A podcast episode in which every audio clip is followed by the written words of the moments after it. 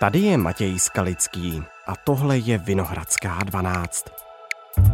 Česko patří k šesti zemím Evropské unie, které dosud neratifikovaly takzvanou Istanbulskou úmluvu. Čtyři česká ministerstva žádají odklad projednání o další rok. Rezorty zemědělství, životního prostředí, práce a kultury. Vlastně není jediný skutečný důvod, proč bychom se tomu měli vyhýbat. A my zkrátka pro ten boj proti násilí nutně nepotřebujeme. Ukazuje se, že právě jen ten delší čas nás příliš neposunul v tom projednávání. První spor prezidenta a vlády. Důvod? Ratifikace dávno podepsané Istanbulské úmluvy proti násilí na ženách. Část kabinetu Petra Fialy chce finální potvrzení odložit. Petr Pavel nerozumí proč a žádá vysvětlení. Téma pro redaktorku Respektu Sylvie Lodr.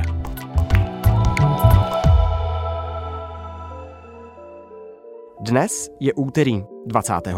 dubna. Dobrý den, vítejte ve Vinohradské 12. Dobrý den, děkuji za pozvání. Jak jsem četl na webu aktuálně CZ, tak prezident Petr Pavel ze své návštěvy v Bruselu vzkázal, teď budu citovat, jsem proto, abychom ratifikovali Istanbulskou úmluvu v co nejkratší době. Není jediný skutečný důvod, proč bychom se tomu měli vyhýbat. Konec jeho citátu. Tedy má otázka zní, vyhýbá se Česko ratifikaci Istanbulské úmluvy o potírání násilí vůči ženám? Myslím, že není možné učinit žádný jiný závěr. Eh, když se vlastně podíváme na historii té umluvy, kterou jako velmi stručně připomenu, tak my jako Česká republika jsme se na tvorbě toho textu, té umluvy, podíleli od úplného začátku. My jsme byli u toho. Vlastně ten text vznikal na konci nultých let v takovém speciálním vlastně orgánu eh, Rady Evropy, kde byli zástupci vlád eh, členských zemí Rady Evropy. Za Českou republiku tam byli zástupci ministerstva vnitra, ministerstva spravedlnosti. A z těch záznamů nevyplývá, že by jakkoliv Česká republika skrze tyto zástupce vyjádřila jakékoliv pochybnosti nebo námitky proti tomu, jak ten text eh, se nakonec formoval. Přičemž taková eh, jako pikantnost, řekněme, ta finální podoba toho textu se domlouvala na počátku roku 2010.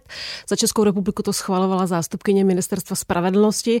A hádejte Matěji, kdo tehdy vedl ministerstvo spravedlnosti. Je, vůbec nevím, to už je kolik, 13 let? Daniela Kovářová. A, ah, vidíte to. Dnešní přední odpůrkyně. A senátorka. Senátorka Švýcarska, dnešní Nově. přední odpůrkyně této smlouvy.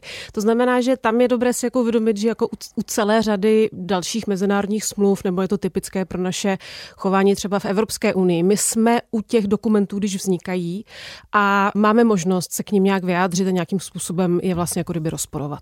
Co potom následovalo, neudělali jsme to. Co hmm. potom následovalo, eh, bylo možné tu smlouvu podepsat jako členský stát od roku 2011. Česká vláda to učinila na jaře roku 2016.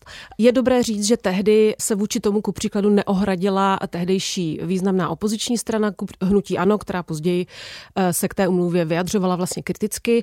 Naopak už tehdy velmi ostře proti té umluvě protestovali lidovci, kteří byli tehdy součástí vládní koalice, vlastně zásadně s tím nesouhlasili. A pak, když se podíváme na tu časovou řadu, tak následovala vláda Andreje Babiše a tam vlastně jde říct, že eh, Andrej Babiš se k tomu tématu stavil jako k celé řadě jiných témat, to znamená měnil svůj názor podle toho, s kým mluvil naposled.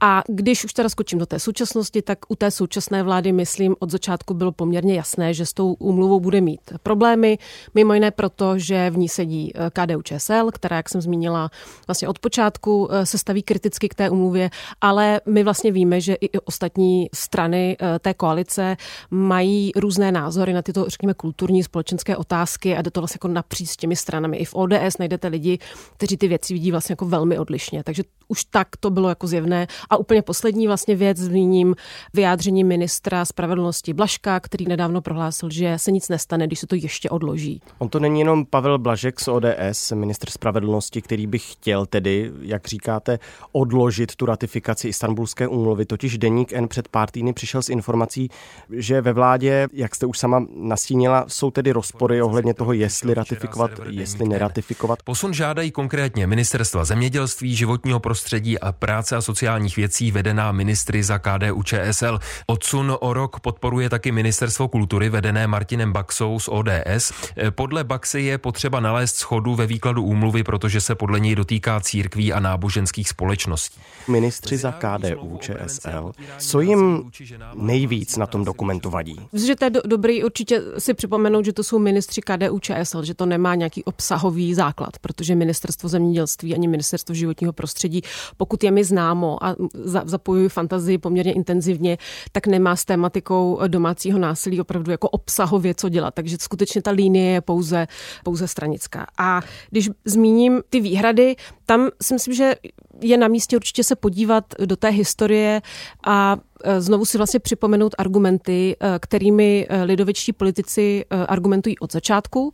A já bych to jako vlastně velmi jako zjednodušeně vyjádřila tak, že oni si myslí, že ta úmluva povede k takovému jako velmi zásadnímu jako celospolečenskému posunu v české společnosti, k nějakému jako odvratu od nějakých, řekněme, tradičních hodnot, od toho, že manželství je svazek jednoho muže a jedné ženy. Oni se bojí sexualizace dětí skrze sexuální výchovu, bojí se, že ta umluva by mohla otevřít dveře k eh, adopcím dětí homosexuálními páry, bojí se eh, toho, že bude devalvována role žen eh, jako matek, že v tom kontextu, ve kterém se mluví o tom, že by bylo třeba fajn, aby, aby ženy mohly také pracovat u dětí, aby nebyla ta role redukována jejich na mateřství. Takže tam je na tom vidět, že oni to nevnímají v tom úzkém kontextu toho tématu domácího násilí, násilí na ženách, ale opravdu ve velmi širokém kulturním celospolečenském kontextu mají pocit, že ta úmluva prostě otevře dveře k nějakým změnám ve společnosti, které oni třeba považují za nevhodné a případně jako nevratné. A má to nějakou racionální podstatu? Tyhle ty obavy? Když to třeba vemu konkrétní případ.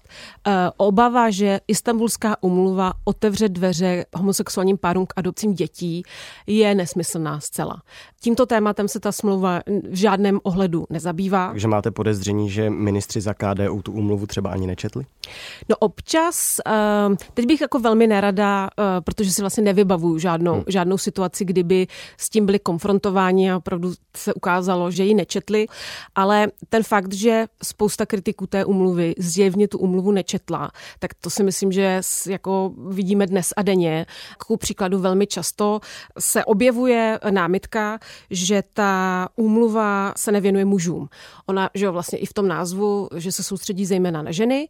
A, a je tam ale potom to domácí násilí například? Tak... Ano, ale vlastně zjistíte už v článku dvě, který je na straně čtyři, hmm. což jako nevyžaduje úplně jako podrobné čtení a podrobné noření do té umluvy, že na, eh, v článku dvě se píše, cituji, strany jsou vybízeny k uplatňování této umluvy na veškeré oběti domácího násilí. Hmm. A když se potom podíváte do té důvodové zprávy nebo do, do té širší debaty, tak z toho vyplývá, že to znamená muži, děti, seniori. To znamená, že opět ten argument, že ta umluva jako neférově někoho protěžuje eh, nebo ignoruje další oběti domácího násilí je úplně nesmyslná a jde zjistit velmi jako rychle a, a snadno, že tomu tak není. Ta umluva má velmi silný symbolický význam a jednoznačně říká, že nám jako zemi, jako státu záleží na tom, abychom rozvíjeli nástroje prevence a lepší ochrany a pomoci obětem domácího násilí nejenom žen, ale třeba také seniorů a dětí. Klára Laurenčíková, vládní zmocněnkyně pro lidská práva. My jsme skutečně jedna téměř z posledních zemí Evropy, která ještě tuto zásadní úmluvu neratifikovala. A já si myslím, že pak, že to Ukrajina dokázala během válečného stavu, měli bychom to dokázat i my v našich poměrně stabilních podmínkách. Když se potom podíváte na ty jednotlivé argumenty, když se proberete jeden po druhém, tak jako já bych je vlastně rozdělila, řekněme, na tři nějaké kategorie. Pojďme na to rovnou. Hm? Pojďme na to rovnou, tak pojďme. Jedna kategorie bych řekla, že to je naprosté fantasmagorie, jako úplné fantasmagorie, úplně, úplně jako výplody chorých mozků. Do té kategorie bych zařadila známou vizi Petra Pidihy kněze, kterou pronesl ve svatovické katedrále, kde hovořil o tom, že až se teda zavede, ta, až bude schválena istambulská umluva, takže budou zavedeny nápravně výchovné tábory vyhlazovacího charakteru, kam budou tedy deportováni lidé za, i za každý nesouhlas, za jakýkoliv projevený nesouhlas. Vezmou vám děti a zatají vám, kam je zašantročili, kam je prodali, kde je vězní. Za každý nesouhlas budete deportováni do nápravně výchovných pracovních táborů vyhlazovacího charakteru. Pak bych určitě do téhle kategorie přidala výrok Ivany Schneiderové, což je předsedkyně takového spolku, který se velmi angažuje v, jak, v kampani proti té umluvě, která se jmenuje Tradiční česká rodina. A ta ku příkladu říká, že po zavedení této umluvy stát bude krást děti a bude někde skladovat a bude z nich vyrábět krevní konzervy a takové jako zásobárny orgánů. Tak to, to jsou, jsou úplné šílenosti. To jsou dobře. úplné šílenosti. Co ta další kategorie? Ta další kategorie bych řekla, že je tak jako něco mezi, že, že to může být skutečně, že to zní jako na první pohled jako třeba rozumná námitka, nebo to směřuje skutečně k nějaké podstatě toho řešení toho problému, ale pak se třeba ukáže, eh, že to je o něco jako komplikovanější. Zase vám dám mm-hmm. konkrétní příklad v, a tím se že vracíme k významnému aktérovi vlastně té debaty, což jsou církve. Tak eh, někdy v roce 2018 se na poslaneckou sněmovnu obrátila skupina církevních představitelů v čele s kardinálem Dominikem Dukou a v, s dopisem a vyzvali vlastně poslance a poslankyně, aby jako v žádném případě tu umluvu neschvalovali a dali tam celou řadu nejrůznějších tedy argumentů a já vyberu jako jeden, na kterém to jako dokumentuju. A oni tam zmiňují varování před tím, že ta umluva, cituji, v rozporu se současnými trendy se výslovně zakazují postupy vedoucí ke smíru. Co se tím má na mysli? Oni tvrdí, že v té úmluvě se zakazuje, aby případy nějakého třeba v manželství, domácího násilí nebo v partnerství, tak ta úmluva říká, že v žádném případě se jako nesmí tyto situace řešit smírem, mediací, nějakým pokusem vlastně o dohodu, že ta úmluva to vlastně zakazuje. Hmm. A kritizují to, protože vlastně říkají, že to jsou moderní, že jo, jako nějaké mediační postupy, preferuje se to u rozvodu, u dalších, vlastně to jako, zase to jako velmi jako relevantní argument. A hlavně si říkáte, když toto čtete, tak to je ta moderní teda umluva, která nám tady zakazuje nějaké jako alternativní řešení sporů. To tak jako, to přece hmm, jako hmm. je velmi zvláštní. Ale když se do té umluvy podíváte, tak je to velmi jinak. V té umluvě se píše něco jiného. Ta umluva zakazuje povinné nařízení těchto alternativních postupů, to znamená mediace. Jinými slovy, ta umluva říká, že stát nesmí nařídit, aby každá jednotlivá situace tohoto typu byla řešena smírem či mediací. A když se potom promluvíte s experty na domácí násilí, tak oni vlastně říkají, že v některých případech to je vhodný postup, ale ve velké většině případů to naprosto není vhodný postup, protože to vytváří tlak na tu oběť, aby se dohodla s tím pachatelem, aby nějakým způsobem s ním vyjednávala, aby chodila třeba na terapii, když ta nejzdravější, nejpotřebnější, nej, nejnutnější věc je, aby se oddělila oddělila od toho pachatele, aby skutečně byla v bezpečí a byla nějakým způsobem chráněna. A kategorie číslo 3? A kategorie číslo 3 bych řekla, eh, že jsou takové relativně jako legitimní jako obavy. Příčetní lidé, kteří tu úmluvu nějak analyzují, různě experti na mezinárodní právo, vlastně říkají, ano, tak pojďme si teda říct, jak to tady je s tímto. Třeba, že to zasáhne do českého práva, bude se muset měnit eh, české právo. Ano, to je třeba eh, jedna vlastně jako z legitimních, jako z legitimních prostě argumentů, protože to nejspíš, a teď je potřeba upozornit, že já nejsem právnička, ale ta umluva je závazná. Záměr základní istambulské umluvy je právě pomoci naší společnosti nějakým způsobem lépe zvládat násilí. Je to prostě dokument mezinárodního práva, to znamená, že on se samozřejmě vyznačuje jistou obecností. Zvládat jeho následky a předcházet. Istambulská umluva je vzkaz obětem, my jsme tady a stojíme za váma. My, když ji teda skutečně ratifikujeme nakonec, tak ty principy musíme přijmout. A abychom ty principy naplnili, tak bychom měli udělat určité změny našeho právního řádu. Ale to samo o sobě není na tom nic problematického. Tyto změny vlastně probíhají víceméně kontinuálně od momentu, kdy jsme vstoupili do Evropské unie a dějí se při každé takovéto jiné mezinárodní umluvě. Není to nějaký ďábelský pakt, který nám nutí něco vlastně jako kdyby přepisovat. A pak bych třeba zmínila ještě jeden argument, který zaznívá právě třeba z právnického prostředí, že ta umluva nějakým způsobem narušuje eh, advokátní mlčenlivost mlčenlivost, hmm. že tam vzniká vlastně povinnost eh, tyto situace hlásit, ale opět, když se vlastně potom do té umluvy podíváte, tak tam nic takového eh, se nepíše a nepíše se to ani v důvodové zprávě a vlastně ta formulace ani nezmiňuje specificky advokáty. Naopak ta důvodová zpráva spíš zmiňuje lékaře, a psychiatry a ta formulace spíš směřuje k tomu, že jsou situace, ve kterém eh, ta mlčenlivost, která váže tu profesi, by měla být jako nahrazena nutností tu situaci řešit tím, že se nahlásí orgánům činným v trestních řízení. Je to, jestli to říkám srozumitelně. Rozumím. Chápu to tedy správně, tak jak vás teď poslouchám a chtěl jsem se k tomu dostat, že ta umluva vlastně zpřesňuje ty právní mantinely tak, aby ten stát dotyčný byl schopný lépe ochránit oběti domácího násilí, násilí na ženách a tak dále.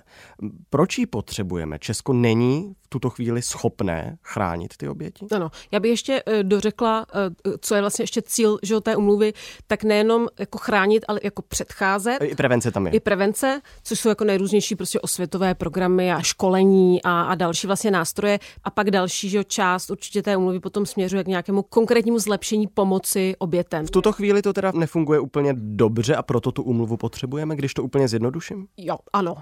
jednoduchá, jednoduchá odpověď na jednoduchou otázku. A zjistíte to tak, že si promluvíte s lidmi, kteří jsou oběťmi domácího násilí, nebo si promluvíte s lidmi, kteří pracují v organizacích, které těmto lidem pomáhají. Nadávky, ponižování. Hrámek si nemohla ani zabrečet. Mimínko malé si nemohlo zabrečet. Protože když to jednou zkusil, tak bylo řečeno, ať si toho zpratka uklidním, nebo po něm zbude krvavý flek. Ty období, kdy byl na mě hnusný, se prodlužovaly a kdy byl v pohodě, se zkracovali, že vlastně se si to tak nazvala, že je to období, kdy mě miluje a kdy mě nenávidí. Pokračovalo, stupňovalo se to frekvenčně, že už jsem z modři nevyšla. Zažila jsem i klinickou smrt podáně pěstí s přeraženým nosem, A tam jako vlastně opět, myslím, že to nejlíp funguje na těch konkrétních že, příkladech, konkrétních hmm. číslech, tak často se zmiňuje problematika asilových domů. Když je to rodina s dětmi, kteří se ocitnou na ulici z ničeho nic, zažívají opravdu psychické trauma, které si let do z nás neumí představit. Istanbulská umluva, a to je jeden že, z velmi konkrétních věcí, vlastně říká, nebo doporučuje, že na každých 10 tisíc obyvatel by mělo být jedno takzvané rodinné místo v asilovém domě a rodinným místem se myslí tři lůžka, protože většinou ta žena, když teda znova budeme mluvit zejména o ženách, prchá z té rodiny, tak má třeba děti. Věřím, že zahrada brzo ožije dětským smíchem. A když to teda přepočítáme eh, na Českou republiku, tak nám vychází, že bychom měli mít tři tisíce takovýchto lůžek. Máme tři tisíce takovýchto lůžek? Nemáme. Teď trošku to komplikuje skutečnost, že jsou různé typy asilových domů, které nabízejí různé služby, ale jakože úplně, když to úplně zužíte a podíval byste se na skutečně jako specializované asilové domy, kde důležitá ingredience toho je, že jsou utajené, aby ten pachatel tu oběť nemohl najít, protože tam potom vede k to k velmi jako eskalaci toho násilí, k vraždám. To je taky jako velmi, že vlastně popsáno. Tak takových domů máme v České republice pět. Pět, pět. v celé republice. Ano. Ale aby to zase nebylo tak drtivé, pak jsou různé jiné typy zařízení, hmm. ale jako nejsou vlastně jako kdyby specializované. A teď se samozřejmě můžeme bavit o tom, že je tam potřeba, aby tam byla uh, nějaká jako odpovídající podpora, aby tam byl dobře vyškolený psycholog, který opravdu rozumí tomu tématu. A to je třeba jedna z věcí, ke které ta umluva zavazuje a vyšla nedávno před dvěma lety velká evropská analýza dopadů Istanbulské umluvy v zemích, kde ji přijali. A z ní jednoznačně vyplývá, že v zemích, kde tu umluvu přijali, je násobně vyšší počet těchto míst v asilových domech, než v zemích, kde tu umluvu nepřijali. Hmm. To jsem se chtěl zeptat, eh, máme na to konkrétní nějaké příklady i třeba ze sousedních zemí? Určitě Německo. Hmm. To myslím, že Německo je, je dobrý příklad. E, tam mají e, jako velký počet míst v asilových domech, mají širokou prostě síť nejrůznější podpory. A mimochodem, když jsme e, u toho Německa, tak zrovna tam je vlastně velmi diskutovaná ta tématika e, toho smíru, co by jako prostředku řešení situací domácího násilí a mnoho e, spolkových zemí má vlastně přesně to, co ukládá ta istambulská umluva. To znamená, zakazují to, aby to každá tato situace byla řešena smírem. Tak teď jsme v situaci, kdy 2016 jsme Istanbulskou umluvu podepsali a 2023 jsme ji ještě neratifikovali. To totiž znamená, že, musí, že musíme vlastně právně potvrdit eh, ten podpis eh, ve vládě, v parlamentu a tak dále. Petr Pavel v Bruselu vyzval k tomu vládu, aby vysvětlila, proč i ještě k té ratifikaci nedošlo. Jsem proto, abychom ji ratifikovali v co nejkratší době, už jenom proto, že jsme jednou z posledních eh, zemí Evropské unie a vlastně není jediný skutečný důvod, proč bychom se tomu měli vyhýbat. A z toho Bruselu kritizoval ještě jednu věc, totiž, že Česko se nepřipojilo k žalobě Evropské komise na Maďarsko. To kvůli zákonu, který diskriminuje sexuální menšiny. Oboje to jsou témata, která se týkají lidských práv. Máte pocit, um, že v jejich řešení má prostě prezident a současná vláda úplně jiný názor? Já bych neřekla úplně celá současná vláda. Ministr zahraničí Lipavský dává i veřejně najevo svoje zklamání hmm. z toho většinového rozhodnutí. A plus bych opravdu připomněla jednu věc, kterou já vidím v té sněmovně a vidíme ji u celé řady dalších témat, že u některých těch témat skutečně ani to dělení nejde po stranách, ale jde jako napříč těmi kluby, kdy ty názory eh, jsou rozdílné i uvnitř některých klubů, typicky v ODS nebo třeba ANO, což jsou že velké kluby. Takže není to rozehráno jako prezident na jedné straně a vláda celá na straně druhé. Ale každopádně lze říct, že prezident Pavel tím, že ta témata zvedá, tak úplně jako přepisuje tu mapu v tomto směru. A já myslím, že v tomto směru eh, vytváří, že to má několik jako úrovní. Jednak je důležitá ta symbolická rovina. Pro obecně společnost je nesmírně důležité, že ta témata zvedá právě prezident. A potom, myslím, jako prakticky vůči té vládě, tak eh, to je samozřejmě věc, která se debatuje jako že od listopadu víceméně neustále, protože jsme měli tři jako velmi výrazné prezidenty, kteří se nebáli zasahovat eh, do, hmm. jako do práce vlády v úzovkách, nebáli se dát jako najevo svůj souhlas, nesouhlas s vládní politikou, přičemž ten nesouhlas je jako jasněji definovaný, projevuje se vetem, které sice teda možné přehlasovat. Ale on má právo do té debaty o té istambulské umluvě vstupovat mimo protože on ji taky podepisuje. Eh, ta ratifikace vypadá tak, že ta umluva projde dolní komorou, horní komorou a nakonec ji podepíše prezident. Takže je zcela legitimní, aby se vyjádřil k tomu a řekl, to, co mimochodem řekl, že opravdu neexistuje jediný relevantní a jako v realitě opřený důvod, proč tu umluvu neratifikovat. Takže ten postup teď bude takový, že ministerstvo spravedlnosti patrně do konce června ji předloží na vládu, vláda ji dá do parlamentu, nejdřív tedy do poslanecké sněmovny a pak je klasický ten koloběh Senát. A pak prezident. A prezident. Ano. Přičemž já bych úplně, a teď nechci jako, že jako vidím za roh a čtu v tom jako příliš mnoho, ale když se vrátíme úplně na začátek k tomu vyhýbání, tak konec června jako není úplně nejrušnější politická sezóna a velmi se blíží parlamentní prázdniny, to znamená, že možná ta sněmovna se k tomu dostane na podzim. Teď víme, jak to v té sněmovně vypadá a ku příkladu další takové téma, že výbušné svazky eh, lidí stejného pohlaví, tak eh, tam jsme viděli že, a nejenom tady u toho samozřejmě, u celé řady dalších témat, že to odkládání je velmi jako taková super schopnost České poslanecké sněmovny. Já myslím, že to jde odkládat víceméně jako do nekonečně táměř. Jo? Takže já dokud si myslím, že ta eh, smlouva opravdu ne, nepřistane Petru Pavlovi na stole, on ji nepodepíše, tak ne, nelze úplně očekávat, že se jako něco jako reálně, reálně stane. Tak moc díky, že jsme to mohli probrat. Já děkuju. Tohle už je všechno z Vinohradské 12, z pravodajského podcastu Českého rozhlasu. Dnes se Silví Lodr, redaktorkou týdeníku Respekt, která se věnuje lidskoprávním tématům. Probrali jsme spolu Istanbulskou úmluvu a první velký spor části vlády a prezidenta Pavla. Naše další díly najdete na webu iRozhlas.cz, v aplikaci Můj rozhlas a ve všech dalších podcastových aplikacích. Můžete nám i psát, a to na mail vinohradská12 zavináč rozhlas.cz. Naslyšenou zítra.